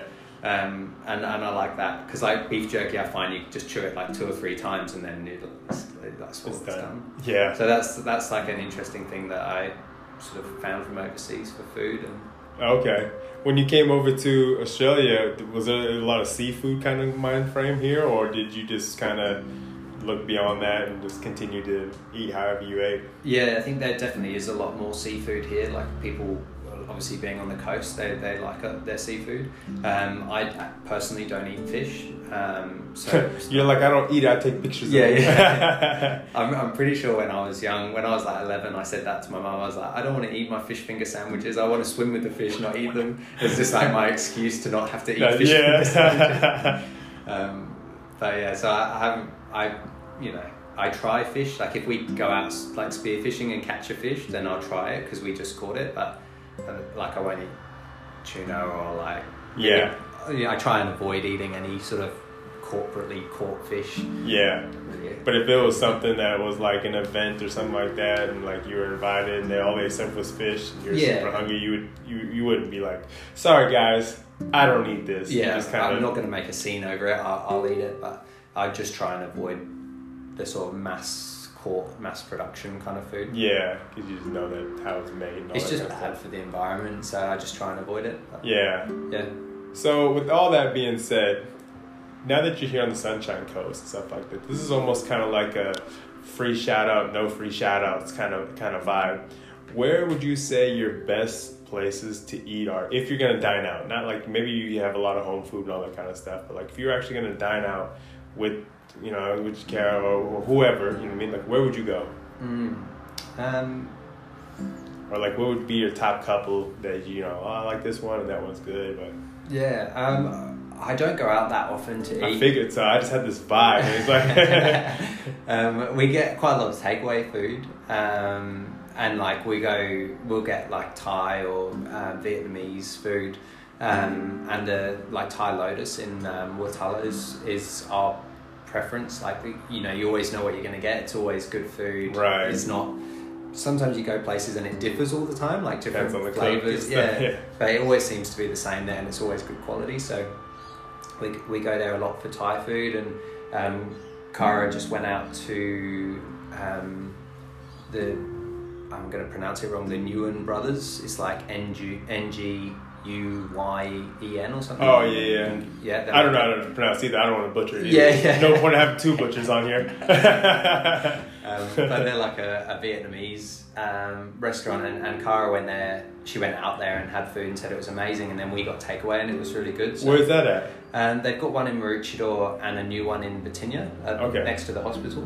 Oh, okay. Um, yeah, so that was cool because I hadn't really had Vietnamese food before, so that was Yeah. that was nice to try. Um, if you have takeaway, you know, like your, your basic takeaway places, where, where do you normally go? um, to be honest, probably the Thai. We we get Thai a lot. All the time. Yeah, yeah, and like um, I've got a soft spot for Betty's burgers as well. Betty's? Yeah, Betty's burgers are good. Just super simple, Just the normal burger, Yeah, or just the- you kind of like do No, the fancy one? just a classic classic burger fries. Yeah, yeah, I'm pretty pretty easily pleased. Yeah. Like a a standard food. I'm not. do you ever, if you have something that's overdone, like this, you know, like have you ever heard of Rick's Garage? Yes. Yeah. Have you ever been there? Yeah. What's your, what's your, I've never been there. Okay. Um, This is what I was going to talk to you about in terms of like the comparison. Like you like the standard, and then you have something that I've only seen in photos that are just like, whoa. yeah. Yeah. Is that kind of your like uh, too much for me? I, I would never order their special, which is like the 10 foot tall burger. it's like massive. Um, I mean, some people love that and like love the challenge or the whatever of eating that, but I would always, I can't, I just, I'm small, I can't eat that much food. yeah, exactly. Um, That's like your that's like your calorie intake for a week. yeah, yeah, I would struggle to eat that. Uh, but yeah, we've been there. We've had um, we've had the burgers there. We often ride the bikes there because it's like a bit of a biker stop off place. Oh, okay. Uh, it's like a ni- it's in the middle of a nice ride. Yeah. Um, so you can go there and, and get a burger and a drink and then just keep going. It's cool. Oh, spot. okay. It's really it's good. It's worth going. Yeah, and then the last kind of well, not necessarily the last, but the second last thing. When you were around the world, was there anything interesting to eat? And I'll give you an example. When I was in Cambodia, they had fried tarantula. Oh, okay. Yeah. and uh, I was watching videos on it, and they were like, you know, people, tourists, stuff like that. They're like, I'm not eating that, and they eat it, and they're like, oh, it's actually quite nice. Yeah. Right. So, anyways, I had the opportunity to eat that, and I was like, oh man, this is not gonna turn out right. But like, I'm not gonna man out. I'm not. I'm not gonna, you know, uh, scare out whatever. I'm, I'm going through this process, and I kind of hyped myself up, and I ate it, and it literally, you know, Pringles. yeah. tastes like Pringle. Wow. The weirdest thing ever. But once you really chew into it, then it's like chicken. It's the weirdest thing ever. But I was like, oh man, this thing's actually really good. Like, like really, really like we should have got more than just one. Wow.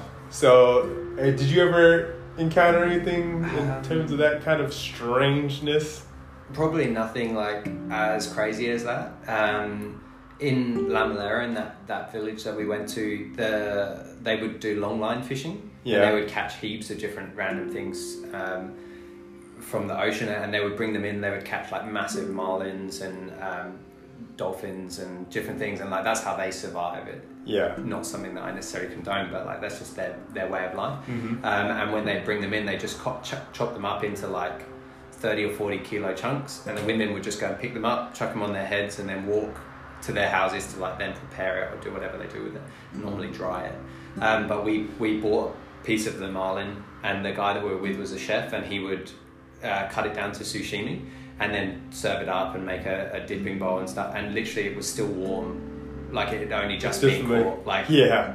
15 minutes before, chopped it up and, and then ate it. And when it was that fresh and that warm, it, like I hadn't really eaten fish at that stage, and then to eat that was like mind blowing because it was so tasty. Like Really? it was insane. Like and it was it literally it was hot, but not because it was cooked because it It was, just it was breathing. it was crazy. So that that was pretty mad. And then I tried um, some the dried sperm whale meat. Yeah. So they, when they catch the whales, they have to dry it because they can't eat a whole whale in one sitting. Yeah. So they dry it out. And that was um, yeah interesting. Very. interesting, like, I- interesting, I, like. wouldn't, I wouldn't eat it again. You know, like it was. It's, It's, like good a, to check it off the bucket list. it's a survival food. You know, it's salty, fishy. yeah.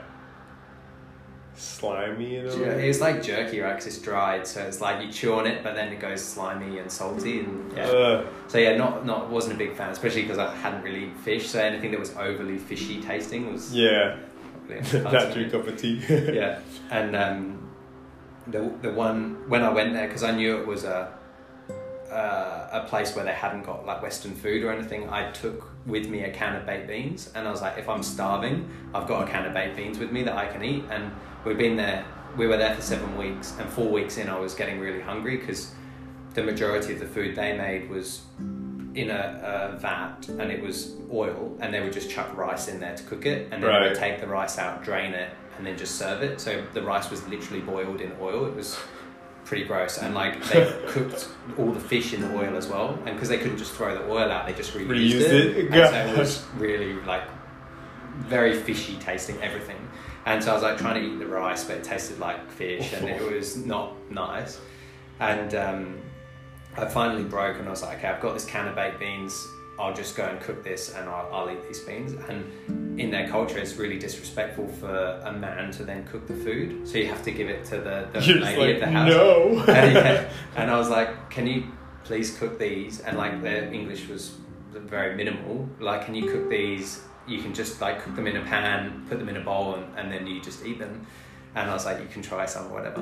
And um, and she was like, yeah, yeah, no worries. Like, I'll take it. And she took it away into the kitchen, and then she brought it back out to me, and the beans were like almost white. And I was like, what the hell happened to these? And what she'd done is put the baked beans in the oil, cooked it in the oil, scooped them out, drain them, and then put them in the bowl. So instead of having the like tomato sauce that baked beans are, are normally cooked in, It it, was cooked in fishy oil. So I was like trying to eat these baked beans that just tasted like fish, and I was so devastated because I was like, when am I going to get to eat something? And I, I was yeah very upset about that. But um, Did you ever get used to it? Like, you know, obviously that long duration of eating oily foods that taste like fish. Did it ever come to your mind that's like, gosh, like this is all I'm gonna be eating for a while, I might as well get used to it? Or did it constantly be like, oh, I just wish I can have that non oily, fishy taste? Yeah, I think every mouthful was a struggle. Like I was like, I have to eat this because otherwise I will literally like waste away to nothing. So it's like just get through. Like let's do ten mouthfuls of rice. Just get through it. Oh no. Yeah. And yeah, I, I definitely lost a fair bit of weight on that trip. um, but yeah. So you really don't. You would. I would. I would guess that you really don't eat much fish at all now because such bad, well, such experiences. Yeah, yeah. I, I, I genuinely don't eat fish unless unless we've directly caught it on a boat trip that we're on and we're having a barbecue or something and cooking it. Yeah. I pretty much unless I've caught it, I probably won't eat it. It's pretty much my rule.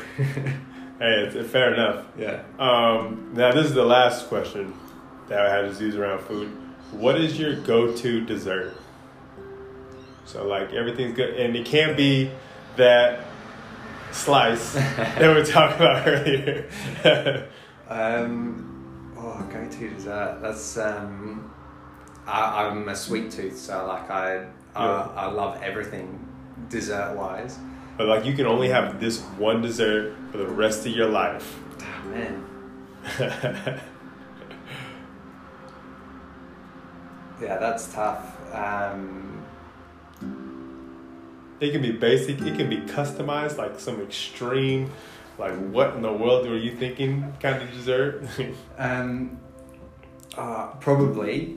Um, I don't know if this is actually a thing or just like something that I do.